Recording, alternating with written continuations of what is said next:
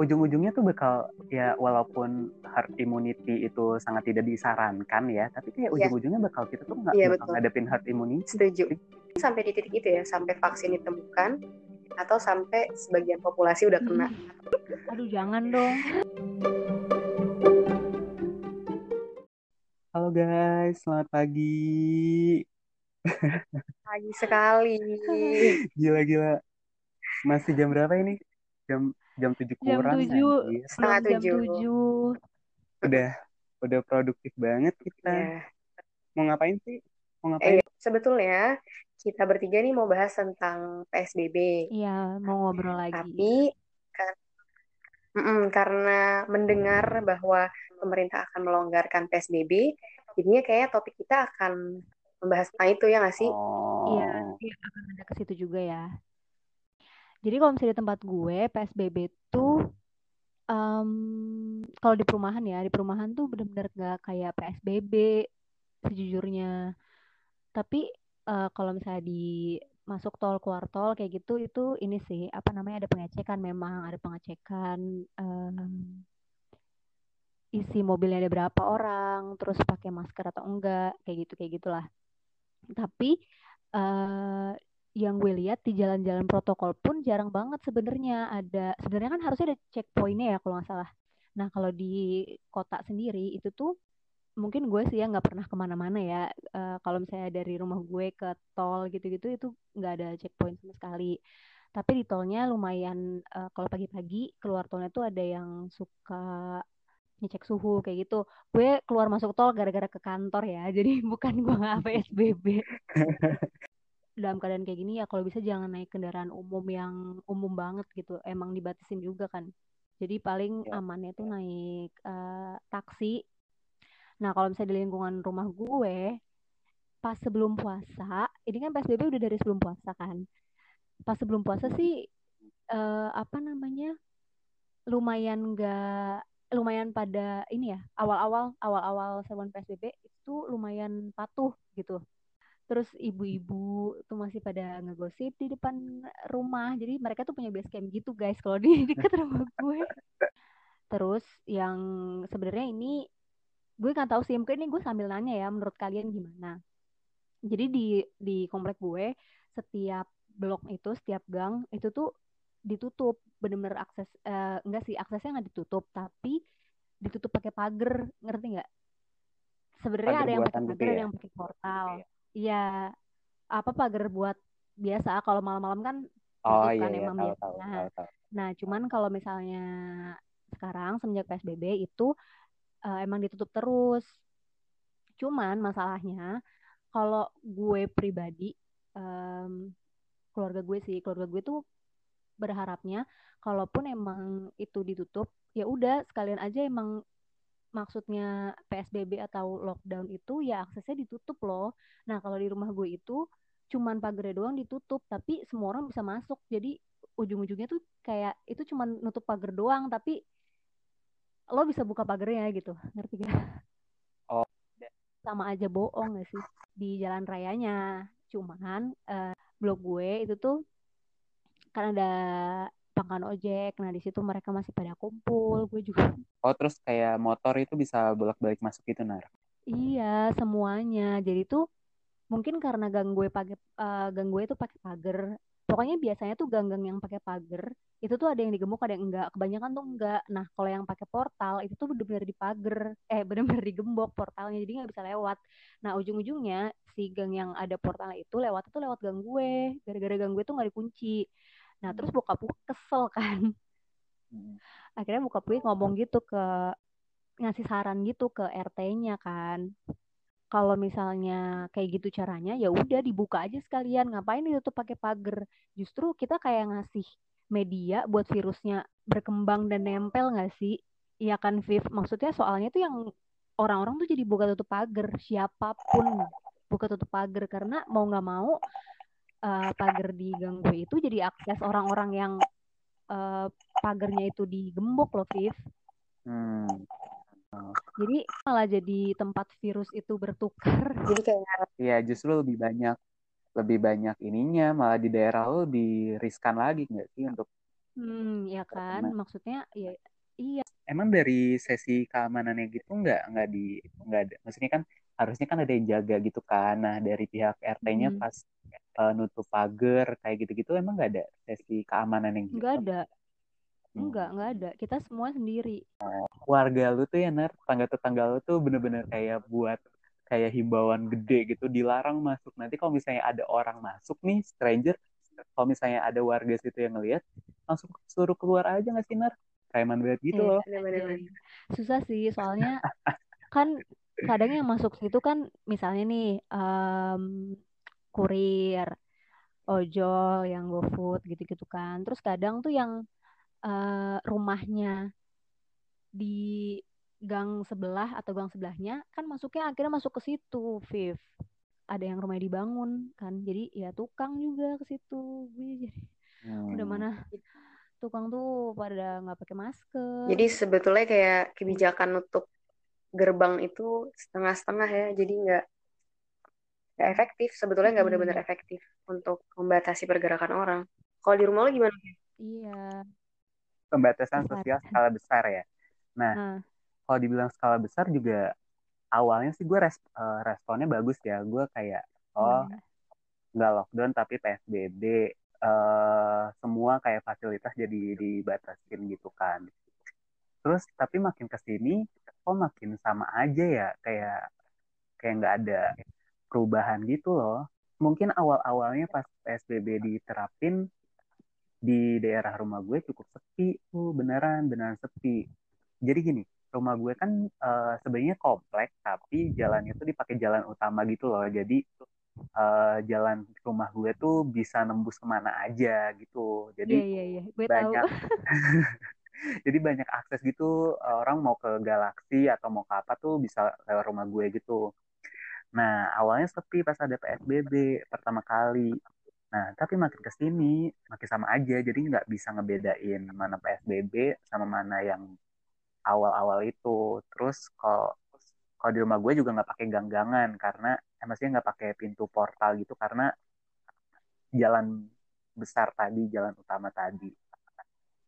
Terus kayak oh ya, gue juga sempat lihat sih di daerah komplek belakang gue itu di pos satpamnya masih ada bapak-bapak yang kumpul gitulah tetangga tetangga situ kumpul. Terus ada sih apa portal tapi kayak cuma diturunin setengah gitu loh gak ditutup full gitu. Jadi kalau ada iya. orang yang mau masuk tapi di situ standby satpamnya gitu. Jadi bisa dibuka sama si satpamnya gitu. Tapi ada peringatannya sih kayak nggak boleh masuk gitu.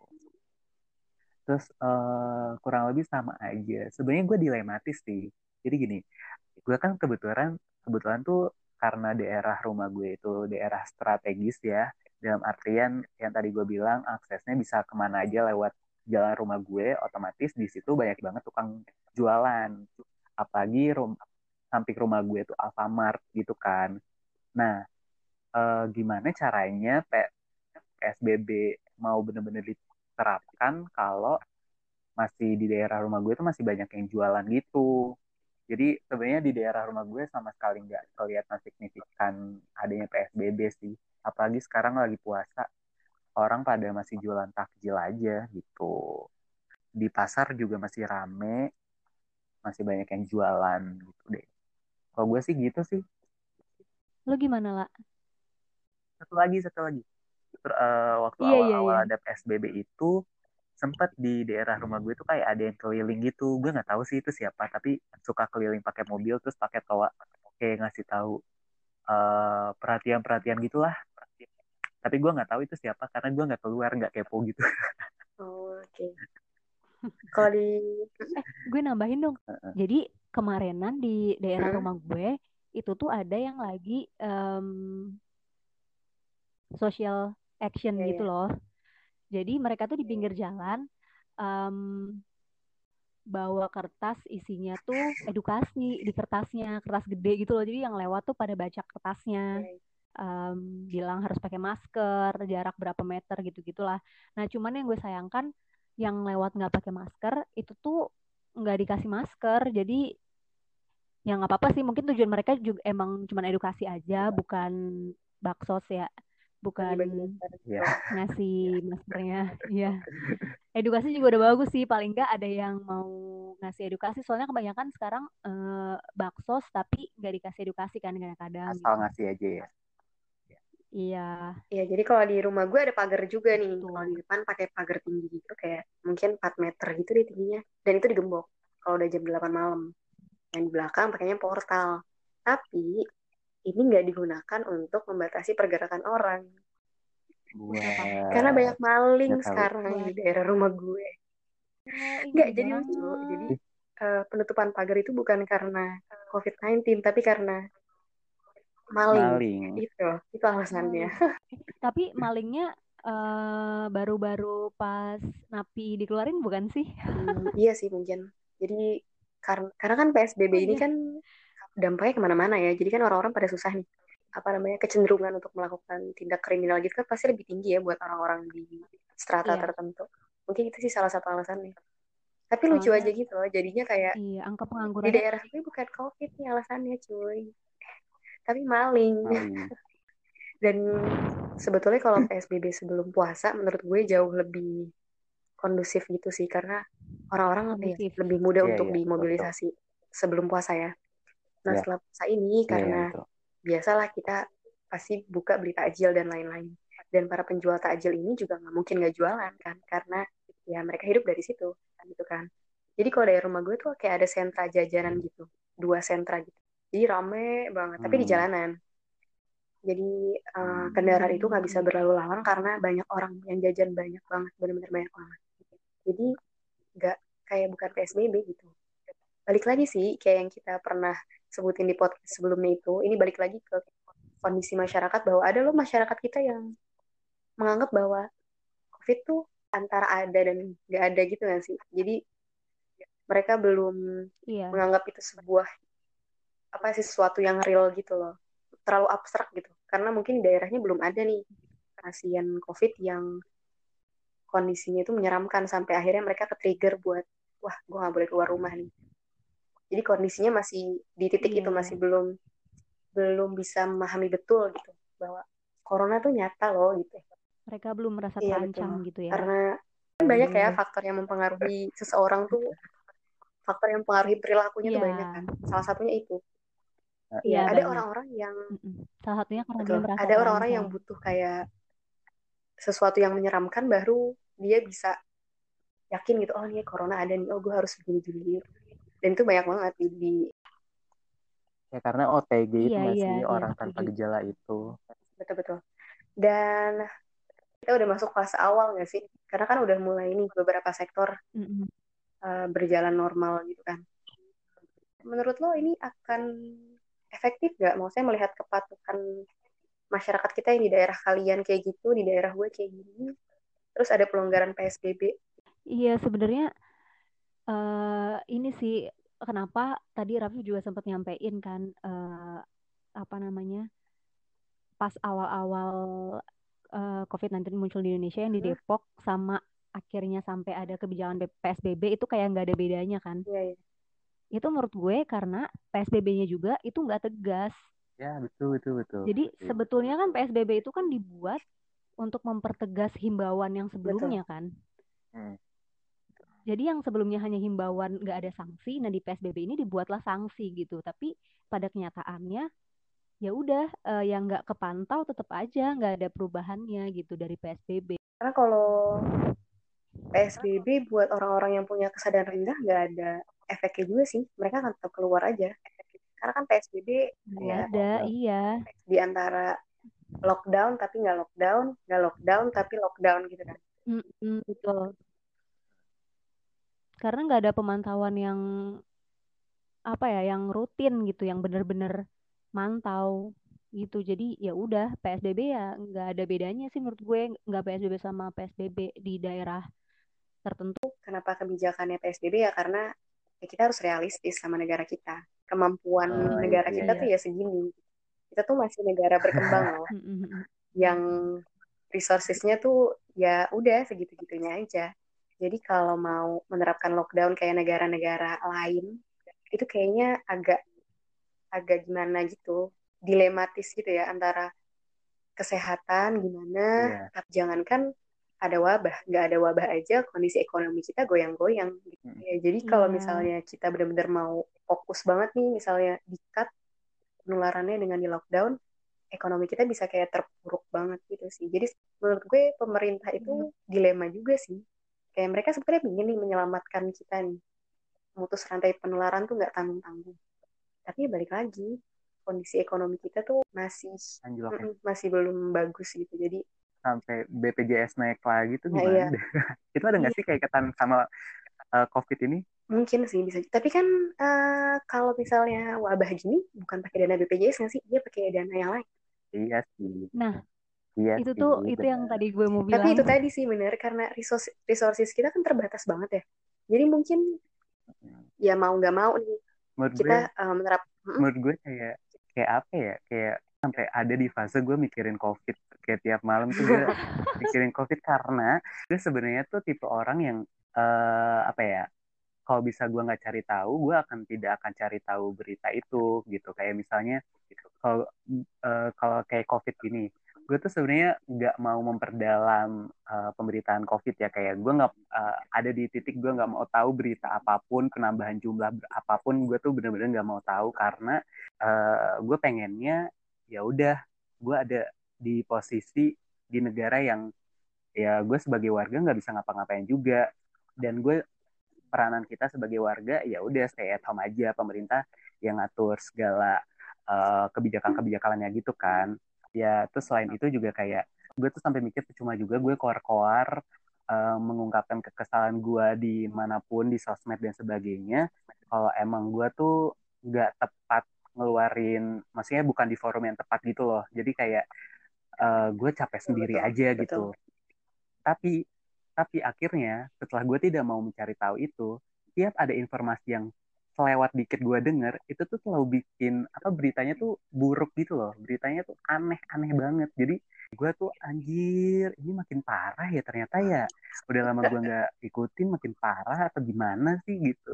Kayak gue kan ya pokoknya gue sempet uh, denger yang konspirasinya dokter Tirta gitu-gitu kan. Terus kayak hmm. uh, ya, apa ya. Menkes yang terdahulu siapa nur? Bu Siti Fadila, ya Bu Siti Fadila kayaknya gue kayaknya gue setuju deh dengan konspirasi corona gitu sampai gue anjir kayaknya emang corona tuh nggak ada deh emang emang gimana ya apa emang kayaknya ini dari Wuhan dia apa ya gitulah konspirasi, konspirasi yang ada terus sampai gue tuh setuju juga dengan pendapatnya uh, Bu Siti Fadilah yang bilang WHO tuh yang gagap. Maksudnya semua ini kalau mau siapa yang nyalahin, WHO yang harus dijalahin. Karena tapi itu menurut gue rasional loh. Maksudnya make sense aja sih. Kalau kita harusnya nyalahin WHO karena kalaupun Indonesia berhasil atau satu negara berhasil, percuma juga berhasilnya. Maksudnya dia tuh nggak bakal totally hilang dari corona gitu loh. Maksudnya uh, di belahan lain tuh masih ada corona gitu. Bener-bener. Gitu. Jadi kayak kayak percuma lo lockdown, percuma lo kayak hilang di negara lo nggak ada corona, tapi di negara lain ada corona, terus kita udah mulai melonggarkan segala transportasi, terus ada yang masuk dari negara luar ke negara kita, akhirnya nyebar lagi, jadi kayak mata rantai yang nggak terputus hmm. gitu loh. Nggak kelar-kelar ya. Gak kelar-kelar. Iya, karena corona ini tersebar di banyak banget negara ya. Jadi kayak bingung gak sih lo tuh harus Gak selesai-selesai gitu ya. Iya, betul-betul. Iya. Ini kayak pulihnya Terus, mungkin ujung-ujungnya tuh ujung-ujungnya tuh bakal ya walaupun herd immunity itu sangat tidak disarankan ya, tapi kayak yeah. ujung-ujungnya bakal kita tuh nggak yeah, bakal ngadepin herd immunity. Setuju. Entah karena udah ditemukan vaksin, akhirnya banyak populasi yang udah punya imunitasnya atau tadi herd immunity tadi sih mm -hmm. dapat secara alami gitu mereka udah pernah sakit corona jadi udah punya kebalan kan yeah. mungkin sampai di titik itu ya sampai vaksin ditemukan atau sampai sebagian populasi udah kena hmm. itu sih tapi lebih cenderung ke populasi sih iya, kayaknya sih ya. aduh jangan dong. Iya betul. Uh, pertanyaan adalah berapa lama kita membutuhkan waktu buat nemuin vaksinnya kan gitu? Karena kalau kayak gini gak beres-beres sampai nunggu herd immunity bener. Lo tau gak sih? Nih ya ini tuh gue tuh sampai sesetres itu. Gue nggak tahu mau gimana lagi. Akhirnya gue cuman berdoa ke Al Hadi berikanlah petunjuk buat ilmuwan-ilmuwan di dunia supaya mereka tahu cara bikin vaksin iya. gue udah nggak tahu gimana lagi udah itu doang Sumpah deh, gue tuh juga sampai mikir kayak kalau misalnya manusia upayanya kayak gini-gini terus, ya udahlah, tinggal doanya aja Iya. kan, kayak kencengin aku. Gue mikirnya deh kayak doa deh doa. Eh, iya benar sih. Eh iya sih, kalau kita pikirin corona ini emang, aduh ini selesainya kapan ya? Mungkin tahun depan. Apa akhir tahun Hmm. depan? Mm, Kalau kita second wave deh. gimana ya? Aduh, Kita aja sekarang nggak tahu kita udah masuk second wave apa belum enggak, sih, ya belum sih Viv, karena kan kita belum belum puncak nih. belum belum Nanti biasa kalau ada puncak, Hmm. Mm-mm. kan dia melandai. Terus nanti tiba-tiba muncul kasus baru, biasanya itu sih disebut gelombang kedua. Kayak di Korea, tiba-tiba kemarin kan muncul lagi yang di bar klaster baru. Tapi menurut kalian kapan kira-kira kita bisa melandai kurvanya Menurut gue angka yang ditemuin sekarang masih sedikit sih, belasan ribu kan? iya karena Indonesia Iya, juga benar-benar. kesebarnya ini banget sih maksudnya Pulau. iya iya Karena menurut gue kalau untuk jumlah rakyat Indonesia yang banyak nih, belasan ribu tuh sedikit. Real case-nya Iya. enggak segitu jumlahnya. Tapi bukannya itu tergantung dari eh, apa rapid test Iya, gitu ya? benar. Mungkin positif thinking gue ya wajar aja eh, jumlah positifnya naik karena rapid testnya makin banyak Nah, di iya. tes gitu, maksudnya makin banyak gitu. Nanti semakin masif Tapi ya, tesnya akan semakin banyak lagi Iya. kasusnya. iya iya Ya. eh, gue tuh sempet ini loh sempet em, pokoknya ada salah satu eh, yang gue inget banget nih kata-kata dari narasumber eh, di oh di waktu gue magang waktu gue magang. Jadi eh, beliau tuh bilang gini dia ngomongin stunting. Kan tiba kayak tiba-tiba nih stuntingnya eh, tinggi kan di Indonesia kan waktu itu kan tahun berapa. Nah itu orang-orang itu masyarakatnya tuh pada kayak ih ternyata Indonesia banyak yang stunting ya ternyata gizi buruk ya ternyata ini ini, ini gitu. Tapi yang dilihat dari pakar-pakar eh, Kesmas dan di dalam Kemenkes itu mereka malah bilang kalau justru kalau misalnya angka eh, stunting itu semakin tinggi berarti sur- sistem surveillance Betul. yang makin bagus karena sebelumnya bukan nggak ada stunting tapi Sistem kita. eh, nggak terdata aja yang Betul, betul, stunting gitu. Nah, jadi sebenarnya yang makin positif, eh, makin banyak ketahuan yang positif itu, itu tuh berarti artinya sistem surveillance-nya meningkat gitu. Jadi bukan berarti ternyata eh, makin banyak yang positif itu makin ini ya. keadaannya tuh memburuk Iya, betul, gitu. betul. Heeh, keadaannya tuh memburuk. Ternyata sebenarnya sama aja dari dulu juga segitu angkanya, tapi nggak ketahuan aja sama surveillance Kalau angkanya tinggi gitu. berarti Iya sih. sistem surveillance-nya udah bagus gitu ya. Untuk restunting, Iya. untuk restunting loh. Untuk stunting. Untuk Iya, untuk stunting. Tapi eh, bisa jadi corona juga Iya. kayak gitu sih. Karena ah, Banyak deteksinya belum OTG maksimal, kan. jadi angkanya masih Iya. belasan ribu. gitu. Tapi sebetulnya Indonesia tuh ada keuntungannya loh. Kita geografisnya berpulau-pulau gini, kepulauan dibanding Amerika ya. Yang negaranya Itu iya daratan gitu. Mm-mm. Kan kalau daratan semua kayak Iya. Jabodetabek deh. Kita kan jauh lebih sulit nih untuk mengkontrolnya karena perpindahannya akan jauh semakin mudah kan. Kalau misalnya Indonesia ini kan kita Hmm. kepulauan, Iya. dipisahin sama dipisah iya dipisahin lautan Laut. dari satu provinsi, dari satu daerah ke daerah lain dipisahin lautan. Itu sebetulnya pembatasan pergerakan tuh seharusnya jauh lebih mudah dilakukan gitu dan kontrol penyebarannya harusnya jauh lebih mudah gitu karena kita udah dikasih Iya. kondisi geografis yang menguntungkan banget nih. Misalnya kita mau nyebrang, taruhlah ke Sumatera, kan ketika lu ke pelabuhan prosesnya lama kan untuk lu akhirnya menyeberang ke pulau sebelah gitu lu harus uh, nunggu dulu ini dulu apa dulu. Berbeda ketika gue dari Jakarta mau ke daerah kalian ke Bekasi. Kan nggak ada nggak ada waktu tunggu gitu lah gue bisa pergi langsung gitu aja. Iya tapi sebetulnya ini keuntungan yang tidak dimanfaatkan kali ya. Kurang, kurang. kurang, betul betul betul. Kurang maksimal, kurang maksimal memanfaatkan. memanfaatkan uh, apa namanya kelebihan yang Allah kasih ke negara kita Nah, Iya. Iya, ya Allah. kadang geografi itu jadi barrier, kadang geografi itu jadi keuntungan ya buat sistem kesehatan. Eh, Ya, makanya Betul. kan ada hikmahnya kan Mm-mm. ternyata selama ini Iya. mengeluh iya keadaan geografisnya jadi kita susah Iya. distribusi tapi sekarang Tapi bener sih itu ya pada distribusi. akhirnya jadi keuntungan juga iya benar Pemerataan benar sistem, juga ya. ya ada Iya. plus ada minusnya Misalnya di kan daerah yang pelosok-pelosok, kemampuan sistem kesehatan yang mendeteksi mungkin lebih rendah dibanding kita nih yang di kota. aduh gue mau nangis tahu ngeliat ngeliat foto itu kemarin tuh bener-bener yang aduh mereka ngapain sih? Coba deh. gitu Eh, kan dibilang perjalanan dinas ya, perjalanan dinas atau kalau ada keluarga yang meninggal atau misalnya dia mau emang balik aja gitu ke tempat asal, ke negara asalnya kalau wa- warga negara asing. Tapi kalau gue liat di TV, Hmm. kok bawaannya banyak-banyak ya? Iya nggak sih? Hmm. Kan satu keluarga. Yang tugas satu orang, Iya. tapi satu keluarga yang ikut gitu maksudnya. ikut dinas Hmm, iya, mungkin gak semua ya, tapi Beberapa. yang gue, Oh, tapi ya. ada gitu, gue bilang aja ada gitu. Tapi ada yang kayak gitu. Nah, eh, terus juga ada yang eh, kerjasama sama Dinkes. Yang gue tahu sekarang, kayak puskesmas, rumah sakit kayak gitu tuh mereka tuh nggak bisa ngeluarin surat sehat Kalau di kan rumah sekarang. sakit gue, Karena kita rapid test pun eh, kan bisa rumah sakit loh. sih? Eh, tapi yang gue kemarin bilang itu nyata loh. Itu bukan hoax ya. Bener-bener ada salah satu perusahaan yang em, Kerjasama. ya itu eh, supaya Jual surat ya dinas. karyawannya bisa Eh, mudik. Bukan jual, ya mereka memang pakai surat tugas Nah, supaya bisa mudik gitu. Oh, berarti Nah, surat terus ada juga tugasnya yang eh, disalahgunain gitu jadi alat supaya mereka bisa pulang kampung maksudnya. Kita gue konfirmasi nih ke salah satu maskapai hmm, kan, iya, karena gue mau meyakinkan kayak gimana sih suratnya, mm, karena kan khawatir kita mengeluarkan su- eh, hasil pemeriksaan tapi ternyata di airport nggak kepake gitu karena yang mereka minta ternyata bukan itu misalnya. Makanya gue mm, konfirmasi lah ke sana. Eh, mereka bilang sampai akhirnya mereka boleh diizinin eh, pergi ke satu tempat gitu. Calon penumpang itu minimal membawa hasil kalau misalnya Hmm. syaratnya swab, gue oke lah. Swab kan karena dia ya cukup bisa digunakan. Oh nih, kalau positif ya emang positif, kalau negatif ya emang negatif. Tapi ini rapid test. ya, Rapid test itu kan fungsinya alat screening kan untuk uh, memisahkan mana yang berisiko, mana yang nggak berisiko.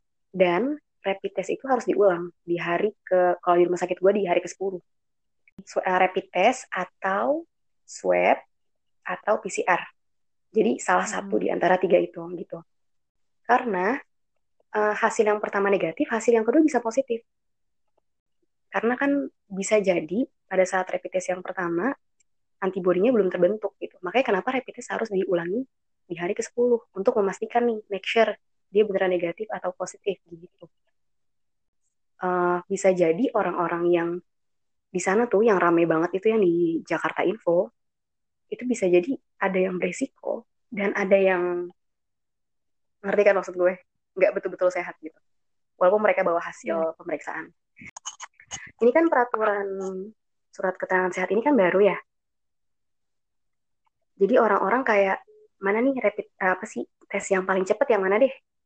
Nah di antara Ya, swab atau rapid swab kan butuh waktu yang lama kalau rapid kan cepat jadi mereka cenderung akan milih rapid kan biar nggak susah-susah banget lah dan harganya juga jauh Iya. lebih murah kan daripada swab tapi itu tadi hasilnya Iya. apakah betul negatif Iya. Ini juga kan kalau misalnya dia rapid test 10 hari yang lalu terus baru berangkat 10 hari kemudian gitu kan itu kayak harusnya udah ya nggak karena berlaku harus ada pengulangan rapid itu testnya gitu. Ada- Nah, iya. Iya, semoga ada ya eh, batas ada. waktunya itu.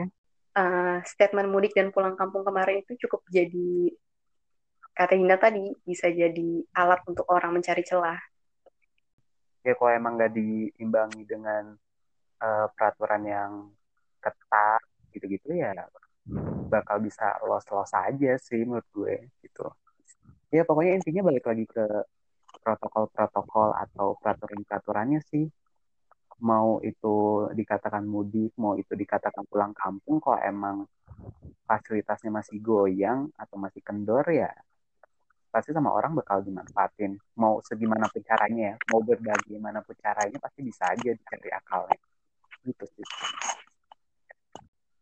kalau kemarin itu kan disebut mudik pulang kampung mereka membahas tentang definisi padahal kan Ah. kita nggak bahas tentang definisi kayak mau definisinya apa kayak nggak peduli. Nah itu Yang ditekankan adalah gimana caranya kita membatasi pergerakan orang. Terserah judulnya apa, mau mudik kayak pulang kampung kayak intinya kalau ada pergerakan ya harus Iya, dibatasi gitu loh. Di sini kan konteksnya kan menekan penyebaran, bukan orangnya. Maksudnya bukan yang kampungnya, Bukan kepentingannya ya. yang aslinya Iya, kampungnya di sini berarti boleh pulang atau cuman mau Benar-benar. mudik doang gitu loh, bukan bukan urusan itu gitu.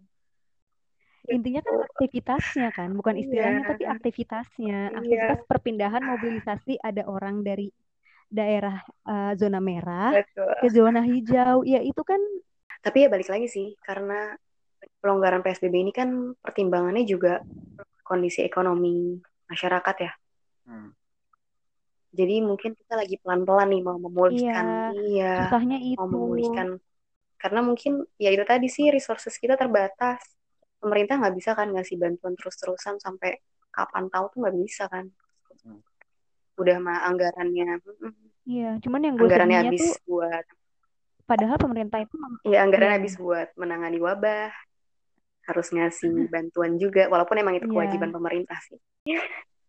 Jadi kenapa gue pernah pernah baca tapi nggak tahu sih ini statement orang gitu katanya Hmm? karena eh, dilonggarin karena eh, nggak ada penambahan kasus yang gimana gimana banget gitu terus justru penambahan Betul, kasusnya tuh di daerah-daerah lainnya gitu Selain itu kenapa sih Jakarta, Banten, Jabar, Jateng tuh udah mulai pelonggaran PSBB? Uh, penambahan kasus kita itu udah di bawah 200. Jadi puncaknya itu di 16 April kalau nggak salah.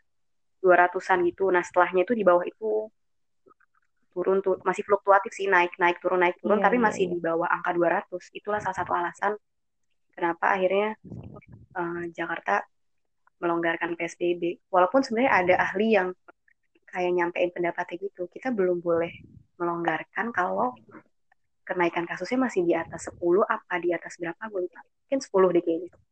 Tapi kalau untuk menunggu 10 itu mungkin udah kapan ah iya dan nggak tahu tahu kapan iya dan kondisi ekonomi ekonominya udah makin sulit jadi mungkin kayak mau nggak mau gitu ya Iya. harus pelan-pelan gue ngerasanya kayak orang-orang Indonesia tuh masih susah ngebedain atau susah untuk tegas antara toleransi gitu loh. Jadi kayak Indonesia emang dijunjung tinggi banget sama toleransi. Jadi kayak agak susah aja untuk berbuat tegas gitu. Terus di masyarakatnya juga value-nya itu kenceng banget ya. Maksudnya emang orang Indonesia itu suka bersosialisasi. Udah Iya. gitu. iya Susah mau diapa-apain juga. Ya apalagi Iya, benar, momen rom- benar. apa Ramadan kayak gini kan. Itu susah lah. Maksudnya yang tadinya mereka menerapkan eh, physical distancing, social distancing, begitu Ramadan, aduh kangen nih bukber yuk, bukber yuk gitu. Akhirnya nyari-nyari celah nih gimana nih caranya biar bisa kita bukber bareng-bareng nih gitu. Ya atau kayak gitu-gitulah. Dan yang kayak Iya. gitu rata-rata anak muda loh, yang aneh educated. ya ternyata tingkat pendidikan itu nggak menjamin Hmm. kesadaran orang ya Iya, itu banyak orang yang berjuang demi apa ya, berakhirnya pandemi ini gitu. Sampai merelakan pekerjaannya, kayak ya akhirnya ada yang berjuang, ada yang biasa aja. akhirnya kayak Ya, kita sedih nggak nggak gitu satu semangat gitu ya Iya Tapi aja emang ada. salah satu yang harus kita syukuri itu sih banyak sekarang banyak organisasi-organisasi yang kayak Act for Humanity kita bisa Mikir ID Iya, Dompet. Duafa itu kan Mm-mm-mm. apa ya bentuk kepedulian gitu dan kesadaran bahwa pemerintah kita tuh sumber dayanya benar-benar segitu-gitunya gitu jadi kalau misalnya cuma mengandalkan pemerintah ini nggak akan selesai masalahnya gitu. Private sector tuh harus ngambil bagian Mm-mm. untuk membantu ini memulihkan semuanya. Poin bagusnya di Indonesia ya. Orang-orangnya tuh ini banget. Iya, peduli. Peduli. Padahal berapa detik yang lalu baru bilang ada yang oke peduli. kita kita revisi. Jadinya bukan oh ternyata ada yang nggak peduli banget dan ada yang peduli banget berarti ya